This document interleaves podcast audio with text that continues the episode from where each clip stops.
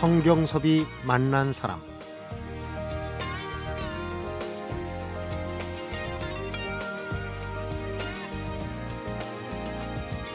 살구나무, 사과나무, 복숭아나무 이런 과일나무들을 요즘 가만히 들여다보면 초봄인데도 어느새 꽃눈이 맺혀 있습니다.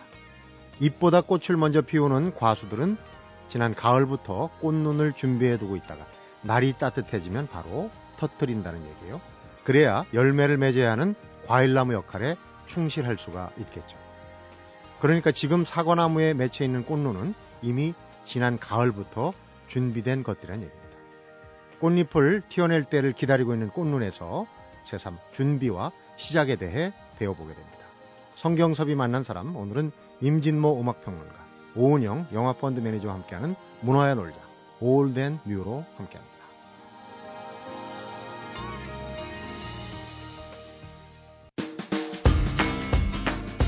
음악평론가 임진모 씨입니다. 어서 오십시오. 네, 안녕하세요. 네, 봄입니다. 네.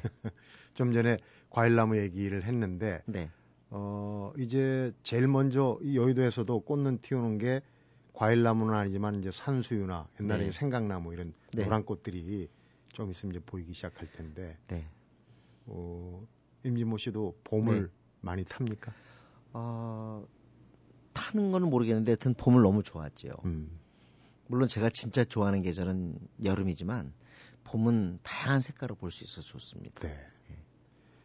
여름에는 또 이 네.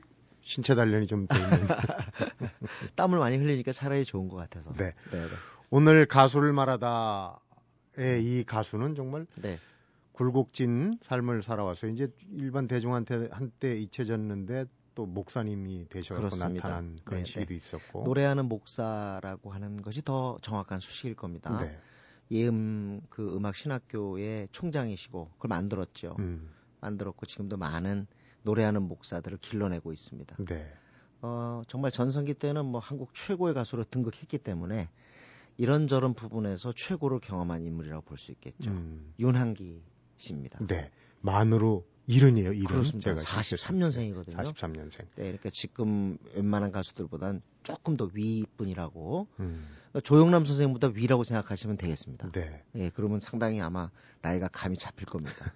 윤항기 씨는 그런데 지금 뭐 내노라는 락밴드들이 1980년대 이후에 이제 줄줄이 네. 나오고 있지만 사실은 원조입니다. 그렇습니다. 원조. 우리가 이제 로그막의 시작을 갖다가 이제 신중현 선생님으로 많이 얘기하는데요. 실제로 대중들한테 먼저 다가선 것은 키보이스였습니다. 이 키보이스에서 드럼을 쳤던 사람이 바로 윤항기 씨죠. 네. 그때 뭐 세상을 떠난 그 차중락 씨, 차도균 이 저기 친척이었죠. 네. 그리고 옥성빈 그리고 기타리스트로 나중에 이제 히파이브, 히식스를 만들었던 김홍탁 이렇게 5명이서 키보이스를 만들었습니다. 그 멤버 중에 한 사람이 이제 윤항기 씨인데. 키보이스에서 나가면서 또 키브라더스를 만들었죠. 그러니까 락음악, 한국 락음악의 역사에서 윤항기 씨를 빼놓을 수는 없습니다. 빼놓을 수 없고 그리고 그때까지 그러니까 74년, 5년 그때까지요. 락밴드든 포크 그룹이든 간에 그 출신에서 최고 인기가 가수로 등극한 사람은 락 중에서는 윤항기 씨가 최초입니다. 임진모 씨 이제 여름 네. 좋아한다 그랬는데 여름에 네. 그때 네. 공전에 히트를 친 곡이 네. 해변으로 가요. 그렇습니다. 그것도 이제 키보이스 조금 후반부 히트곡인데요.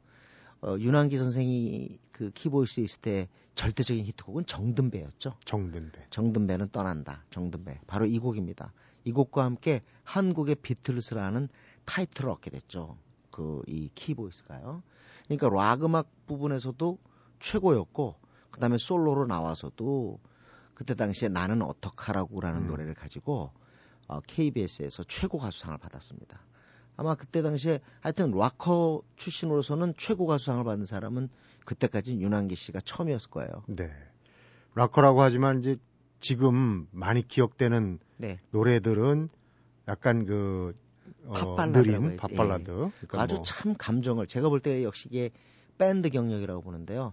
감정을 굉장히 잘 다스려서 나는 어떡하라고 장밋빛 스카프 그리고 뭐 별이 빛나는 밤에라는 곡도 빼놓을 수가 없죠. 그 뒤로 또 히트곡이 어마어마하게 많은데 일단 또 윤항기 씨 하면 잊을 수 없는 이름이 두 분이 있죠. 한 사람은 여동생 윤복희 씨. 그리고 아버지 윤부길 선생.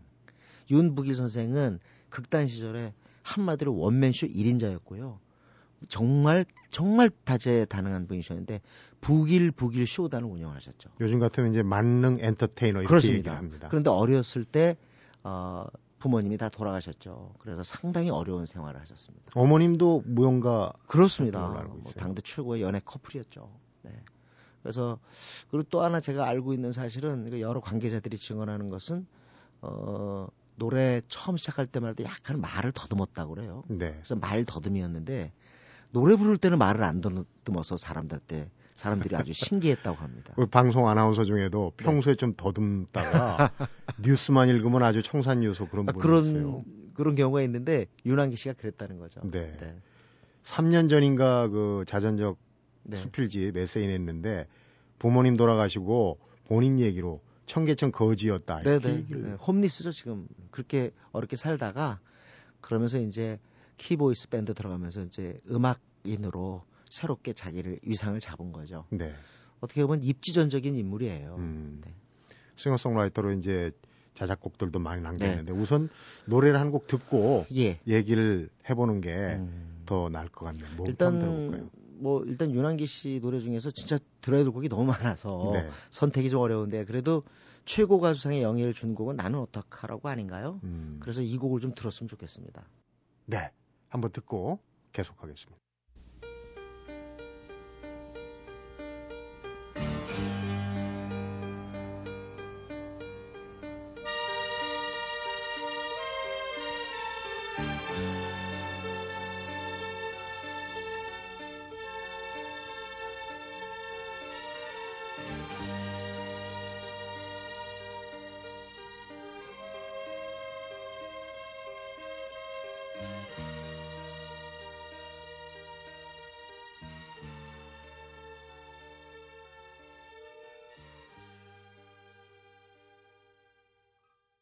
네, 윤항기 씨가 이제 그 부모님 일찍 돌아가시고 청계천 거지 얘기를 네. 했었는데 인생의 굴곡이 많아요. 목사님이 되셨는데 요즘 그 서세원 씨가 네. 목사님이 되셔갖고 설교가 그렇게 인기가 있다고 그러네요. 가수 출신 중에 또 목사님이 되신 많죠. 분들이 굉장히 있어요. 많습니다. 윤항기 씨께서는 제가 2007년에 한번 윤복희 동생하고 그 부활절 콘서트 세종문화회관에서 제가 객석에 있었는데 아직도 노래가 쩌렁쩌렁 하시던데요. 네. 굉장히 좋은 그 목을 가지고 계신 분인 것 같아요. 그러니까 노래하는 네, 목사님. 네, 네. 그리고 지금 들으셨지만 나는 어떡하러 같은 경우는 정말 아주 흐느끼는 듯 조금은 읊조리는 듯하면서도 힘이 들어있는 목소리거든요. 그러니까 잊지 못할 그 윤항기의 히트송 중에 장밋빛 스카프라든가 별이 빛나는 밤에도 다 비슷한 스타일입니다. 네. 그리고 일단 윤항기 씨는 그 좋은 곡도 많이 썼어요. 그래서 윤복희의 노래로 유명한 여러분 같은 경우도 서울국제가요제 그러니까 1979년 대상곡인데 네. 그 곡도 바로 윤항기 씨가 썼죠. 그러니까 남매의 앙상블로 빚어진 작품이라고 볼 수 있습니다. 네. 그 여러분은 진짜 임재범 때문에 다시 한번 또 나가수에서 임재범 때문에 재조명이 됐는데 얼마 전에 알리가 부르는 걸 보니까 그것도 기가 막히더군요. 많은 가수들이 이 여러분을 부릅니다. 노래 자체가 윤항기 작곡인데 예. 노래 자체가 참 좋은 노래죠. 그리고 또 그렇게 어떻게 조금은 힘들게 살아온 분들에게 용기와 위로를 주는 그런 곡이에요. 네. 그리고 본인도 그런 쪽의 곡을 갖다 참 잘 쓰시는 것 같습니다. 윤항기 씨가. 그리고 하여튼 제 생각에는 76년까지는 윤항기의 전성기였다고 저는 생각하는데요. 그 뒤로 다시 한번 또 나는 행복합니다. 이거야 정말. 다 그런 거지 뭐. 다 그런 거지 뭐. 네, 친구야라는 곡도 있었던 기억이 나요. 그래서 아주 굉장히 사랑받았던 그런 곡입니다. 그리고 나는 행복합니다 같은 경우도 또 이제 그때 당시에 뭐 그 TV의 가요 톱10하고 다르게 또 우리들이 즐겨 얘기하는 가요 톱텐이 있었는데 길보드 네. 길보드 또 그때 당시에 이제 실권을 잡은 신군배 전도환 네. 그 노래다 이렇게 이제 해서 널리 더 얘기도 많이 되고 불리기도 했죠. 네. 목사님이 된 계기가 이제 폐결핵이라는 지금은 뭐 건강은 좋으시겠죠. 네, 지금은 많이 저기 하시고 뭐 지난번에 TV 나와서 이렇게 과거 이렇게 회고하시는데 정정하시더라고요. 네. 뭐 지금 그 남산 올라가는 쪽에 예음 학교가 아직 있으니까 제 생각에는 아들도 준호인가요? 어떤 아들도 그 CCM 네. 그 쪽에 음악을 하거든요. 연예인 활동을 하고 있고. 네네. 그래서 노래하면서 또 목사를 꿈꾸신 분들은 거기를 한번 가보는 게 좋다는 생각도 들어요. 네. 그야말로 인생 구비구비에 네. 이 잘 나가던 때도 있고 또 이 좌절하던 때도 있었던 그런 면이 노래에 또 담겨서 네. 더 와닿지 않나 하는 그런 생각도 드는군요. 노래가 이렇게 사람들한테 감동을 주고요. 그 다음에 또 오랫동안 생명력을 얻기 위해서 첫 번째는 그 노래가 내 것이 돼야 됩니다. 네. 그러니까 아티스트의 인생도 떠올리지만 나랑 뭔가 밀착돼야 되거든요. 여러분을 부르고 싶은 그런 분들이 얼마나 많아요. 나는 어떡하라고도 그렇고. 장미빛 스카프가 그 노래방 애청곡 1등에 오른 적이 있어요. 부르면서 위안을 받는 거예요. 노래 부르면서. 진짜 장밋빛 스카프 한 사람이 많았거든요. 네. 오늘 윤항기 씨 네. 노래, 가수를 말하다 노래 소개를 받았는데 한 곡을 더 듣고 마무리할 텐데 네. 아까 나는 행복합니다 얘기를 했지만은 이 곡도 에피소드가 있어요. 네. 고 정주영 현대 회장 애창곡이라고 하는 이거야 정말. 네, 이거 정말 그런 얘기가 파다했죠. 네. 오랜만에 들으면서 네. 오늘 코너 마무리하겠습니다. 임진모 씨 수고했습니다. 네, 고맙습니다.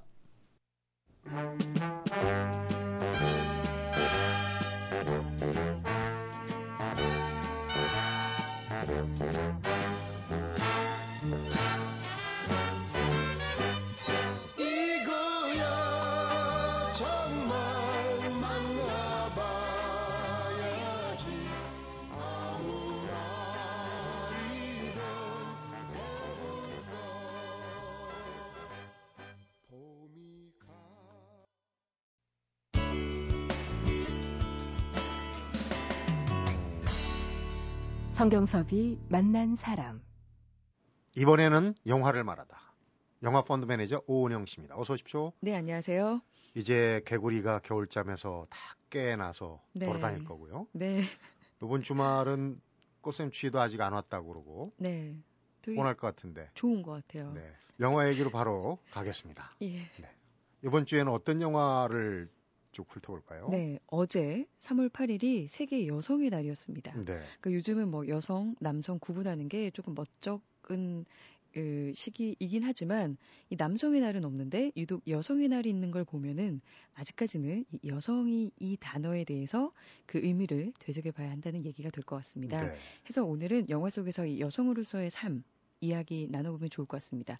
그렇다고 무슨 페미니즘이나 무슨 여성의 입장을 성토하는 그런 영화 이야기들 아니고 대변하는 얘기도 아니고 네, 그냥 영화 안과 밖에서의 여성들의 이야기 또 우리 한 번쯤은 눈여겨보면 좋을 만한 여성의 이야기들 준비했습니다. 네, 제가 들은 풍월이긴 하지만은 영화의 주인공들이 여성들이 좀 적은 편이다. 또 얼마 전까지만 해도 지금도 아마 그럴 것 같은데 네. 여성 영화, 여성의 주인공이 적다 보니까 이제 여성 배우들도 네. 많지 않다 이런 얘기를 영화계에서 맞습니다. 한다고 그래요. 설 자리가 많이 없는 거죠.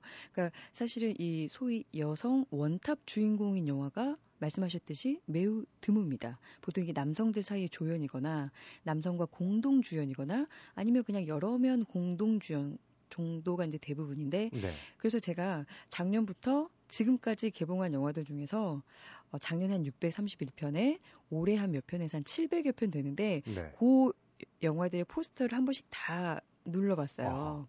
근데 그중에서 22편이 여성 혼자 포스터를 장식하고 있었습니다. 그러니까 700편 중에 22편. 한 3%도 안 되는 수치예요. 그중에서도 소위 상업영화로 분류되는 영화는 딱 5편 정도였습니다. 뭐 네. 최근에 남자설명서의 이시영 씨, 그리고 작년에 동크레의 맘의 유선 씨, 뭐 이 정도. 그만큼 이 여성 혼자 이끌어가는 영화가 매우 드물다는 얘기죠. 그래서 말씀하셨듯이 여성이 주인공인 시나리오가 좀 좋은 시나리오가 나오면 여자 배우들 사이에서 굉장히 관심을 많이 받고 또 이렇게 스케줄만 허락된다면 굉장히 출연하고자 하는 의지, 의사 이런 걸로 경쟁이 좀 센 편입니다. 네. 네. 남자만 홀로 등장하는 포스터는 안 세워보셨죠? 네, 그건 안 세워봤는데. 그것까지 세워봐야지 대조가 되죠. 그렇네요. 나중에 기회 되면 남성에 대한 영화 꼭 준비할게요. 여성을 주제로 한 영화라면 저는 생각나는 게 김혜자 씨, 최진실 씨가 했던 마요네즈 모녀간에 네. 아주 뭐 그냥 네 그냥 네. 알콩달콩 지지고 볶고 정말 좋은 영화였습니다. 네. 그거 말고도 여성들을 주제로 한 영화가 꽤 많이 기억이 나거든요. 그런데 그렇게 700편 중에 22편이라는 게 좀 의외네요. 그러게요. 이런 뭐 영화 스크린 밖의 현실도 그렇고 영화 속에 그려진 여성들의 이야기도 조금 멀리 90년대 이전에는 굉장히 편협적으로 그려져서 주로 이제 한과 서름의 아이콘 혹은 어떤 선정성이나 욕망의 대상으로 그려지기 일쑤였는데 네. 90년대에 들어서서 비로소 본격적으로 좀 적극적이고 활동적이고 뭔가 이렇게 독립적인 여성들의 모습이 그려지기 시작했습니다. 그 대표적인 영화가 그 심혜진 씨가 출연했던 결혼 이야기가 포문을 열었던 것 같은데요. 네. 당시 정말 신세대 여성의 아이콘이었죠. 심혜진 씨. 그 보통은 남성과 여성이 대립할 때 뭔가 이렇게 여성이 절대적인 희생을 받는 거에 반해서 이 영화에서는 남성이 뭔가 문제를 일으키고 여성도 똑같이 이렇게 돌려주는 뭔가 일종의 통쾌함을 주면서 정말 그 시절 큰 인기를 끌었었고요. 네. 그 이후에 뭐 매맞는 아내들의 뭐 힘을 뭉쳐서 싸워가는 이야기, 개 같은 날의 오후 네. 이 영화를 꼭 얘기할 때마다 뭔가 조심하게 되는 네, 그런 표현이. 제목. 네. 그리고 또 이 여성들의 입을 통해서 표현하기에는 상당히 제약을 많이 받았던 뭔가 성적인 이야기는 이 처녀들의 저녁 식사라는 네. 영화를 통해서 굉장히 이렇게 좀 보면서도 약간 낯뜨겁기도 하고 뭔가 통쾌하기도 하고 그렇게 거침없이 이 여성들의 욕구에 대해서도 쏟아내면서 굉장히 큰 반향을 일으켰던 영화이기도 네. 합니다. 영화 제목들도 좀 전에 얘기했듯이 네. 보현하기는 좀 힘들지만은 그 이제 파격적인데 네. 내용도 사실은 결혼이라는 주제도 예전처럼 뭐 남성이 주도하는 게 아니거든요. 네. 사뭇 다른 그런 이제 모양들을 펼치고 하다 보니까 관심도 갖고 또 그 시대를 네. 현상을 대변하는 영화다 이런 얘기도 듣고 그랬거든요. 네, 맞습니다. 그 이후에도 굉장히 다양한 캐릭터들 또 다양한 설정으로 뭔가 이렇게 새로운 여성상들 많이 나왔는데 그럼에도 불구하고 정말 최근까지도 어쩔 수 없이 뭔가 이렇게 제한적인 모습으로 그려지고 있는 게 현실인데 네. 그에 대한 반추로 최근에 이 여성들이 주인공인 영화 중에서 아주 큰 부분을 차지하는 게 이제 모성애에 대한 영화입니다. 네. 근데 뭔가 따뜻하고 환한 내용으로 그려지는 게 아니고 사회의 차별과 무관심 또 부당한 대우에 맞서 싸우는 그야말로 힘없는 평범한 이 우리네 엄마의 모습들이 많이 그려지고 있는데 예를 들면 뭐 엄정화 씨가 주연한 오로라 공주, 네. 유선 씨가 주연했던 뭐 동크레이 마미, 그리고 곧 개봉할 예정인 장영남 씨 주연의 공정사회, 또 그 전도현 씨 주연의 밀양이란 영화도 비슷한 맥락이 되겠고요. 네. 이 영화들의 공통점은 사회의 죄악으로 이 아이를 잃은 엄마들의 어떤 극단적인 복수에 대한 내용입니다. 참 이렇게 너무 영화적이긴 하지만 그만큼 힘없고 이 힘들게 사는 여성들이 그 사회에 대한 분노 이런 것들을 표현해내면서 참 이렇게 마음이 애잔하게 만드는 그런 영화들이었죠. 네. 이렇게 아직까지는 이 여성이 사회적인 약자로 그려지는 게 많다는 것이 바로 이 시대의 지금의 모습인 것 같습니다. 네. 네. 외국 영화는 어떨지 모르겠어요. 외국 영화 여성들이 주로 등장하는 영화하면 딱 떠오르는 게 이제 델마로이스. 네, 대표적인 영화죠. 마지막은 좀 비극인데. 네, 그 자동차로 질주하는 씬은 네. 정말 아직도 영화 역사에서 굉장히 명장면으로 남아 있습니다. 또 그 외에도 뭐 바그다드 카페나 또 후라이드 그린 토마토, 뭐 뮤리엘의 웨딩, 좋은 영화들 참 많은데 이 중에서도 2005년도 작품 노스 컨트리라는 영화를 주목해 보도록 하겠습니다. 네. 이 미국 내 직장 내 성희롱 방지법을 만들게 된 실제 사건을 바탕으로 한 영화가 되겠습니다. 이 1975년도 북 미네소타 탄광에서 네. 이 여성 광부들이 받은 성희롱에 대해서 집단 소송을 진행하는 그런 사건을 그리고 있습니다. 물론 승소했고 또 이 사건을 계기로 미국의 성희롱 방지법이 생겼고 또 전 세계적으로 이 법이 퍼지게 됐다고 하는데 네.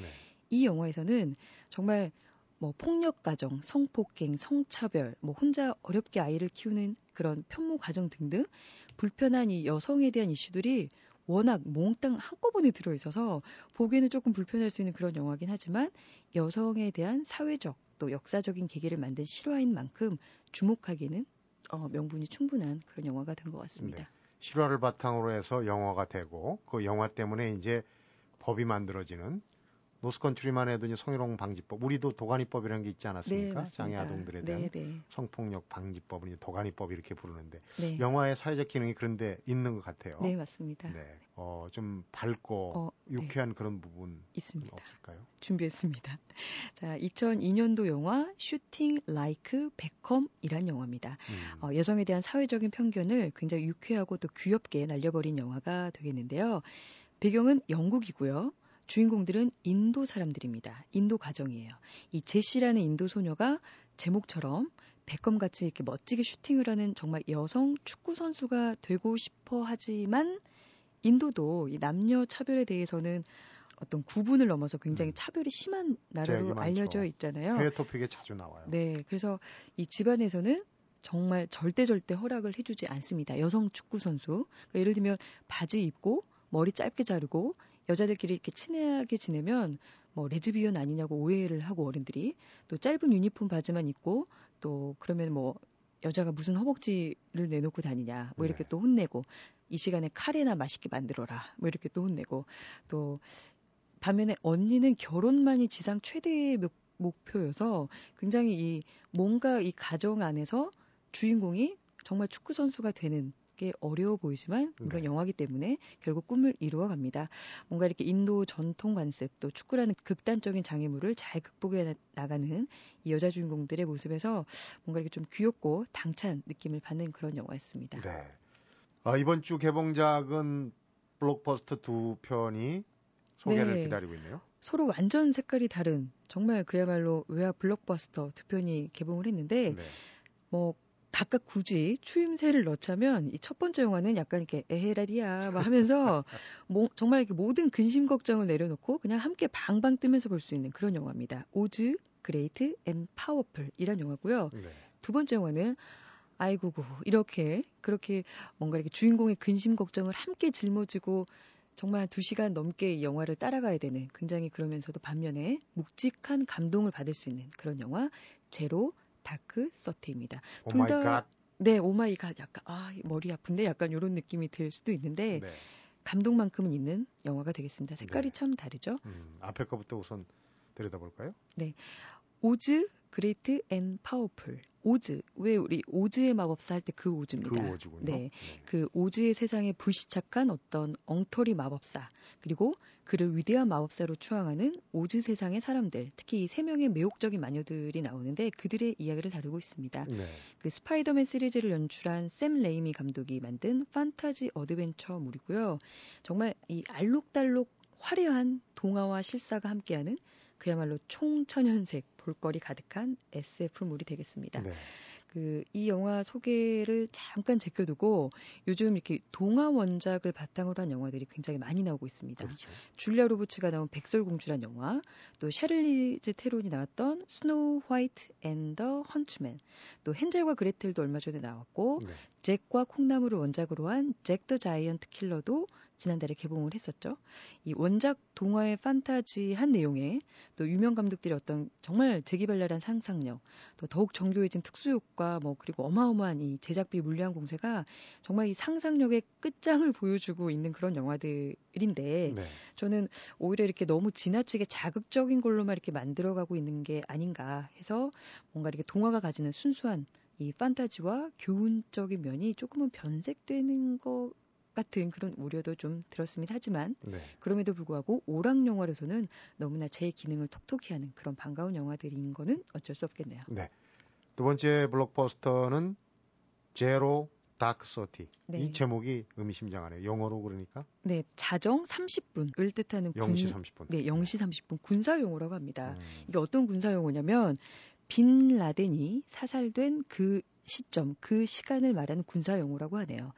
참 가슴 아픈 일이었죠. 9.11 테러 사건을 시작으로 해서 2003년도부터 빈라덴 사살 발표가 뜬 2011년 5월 1일까지 그 수사 과정 또 정말 집요한 추적 내용들을 어떻게 챕터로 좀 나눠서 굉장히 꼼꼼하게 그려놓고 있는 영화입니다.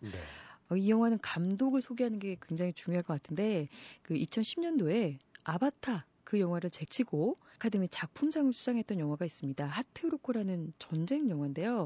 이 영화를 만든 감독이 캐서린 비글로우라는 여성 감독이에요. 여성 감독이 이 군사작전 영화를. 네. 오늘의 주제어로 여성에 대해서도 얘기를 나눠봤지만 이 감독의 프로필을 보면 그 패트릭 스웨이지가 나왔던 폭풍 속으로나 뭐 해리슨 포드가 주연했던 K-19 그리고 하트로코까지 대부분 남성들의 이야기를 어떤 캐릭터나 상황에 빙의한 것처럼 정말 이렇게 남성의 마음으로 너무나 잘 그려내는 걸로 유명한 감독입니다. 네. 이 영화도 여성 CIA 요원을 주인공으로 하고 있는데 이 빛나된 암살을 목표로 하는 정말 묵직한 영화에 여성이 주인공이라는 점이 상당히 인상 깊었고 이 여자 주인공의 캐릭터도 굉장히 똑똑하고 당차고 자신감 넘치는 그런 여성으로 표현되고 있습니다. 네. 정말 이 영화의 묵직한 울림 또 무게감이 작품성도 돋보이게 했지만 이 여성에 대한 또 하나의 수작이 나온 것 같아서 반가웠습니다. 네. 할리우드가 블록버스터를 만들면서 앞에는 오즈의 마법사 동화에서 네. 착안하고 뒤에는 이게 뭐 할리우드가 놓칠 수 없는 소재죠. 그렇죠. 9.11에서 빈라덴 사살까지 두 편의 블록버스터 관심이 좀 가는군요. 오늘 여성 관련 영화하고 네. 개봉작 소개 재밌게 잘 들었습니다. 네, 고맙습니다.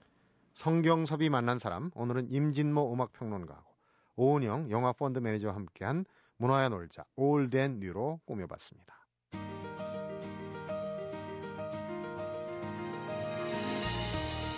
지난 겨울이 유난히 긴 듯 했는데 아무리 긴 겨울도 결국은 끝이 있네요. 어느덧 입춘, 오수, 경칩까지 다 지나고 꽁꽁 얼었던 땅이 녹고 있습니다. 이렇게 자연의 변화, 계절의 변화처럼 우리 일상도, 삶도 겨울에서 봄으로 가는 길목이었으면 합니다. 아니면 그저 마음만이라도 말이죠. 성경섭이 만난 사람, 오늘은 여기서 인사드립니다.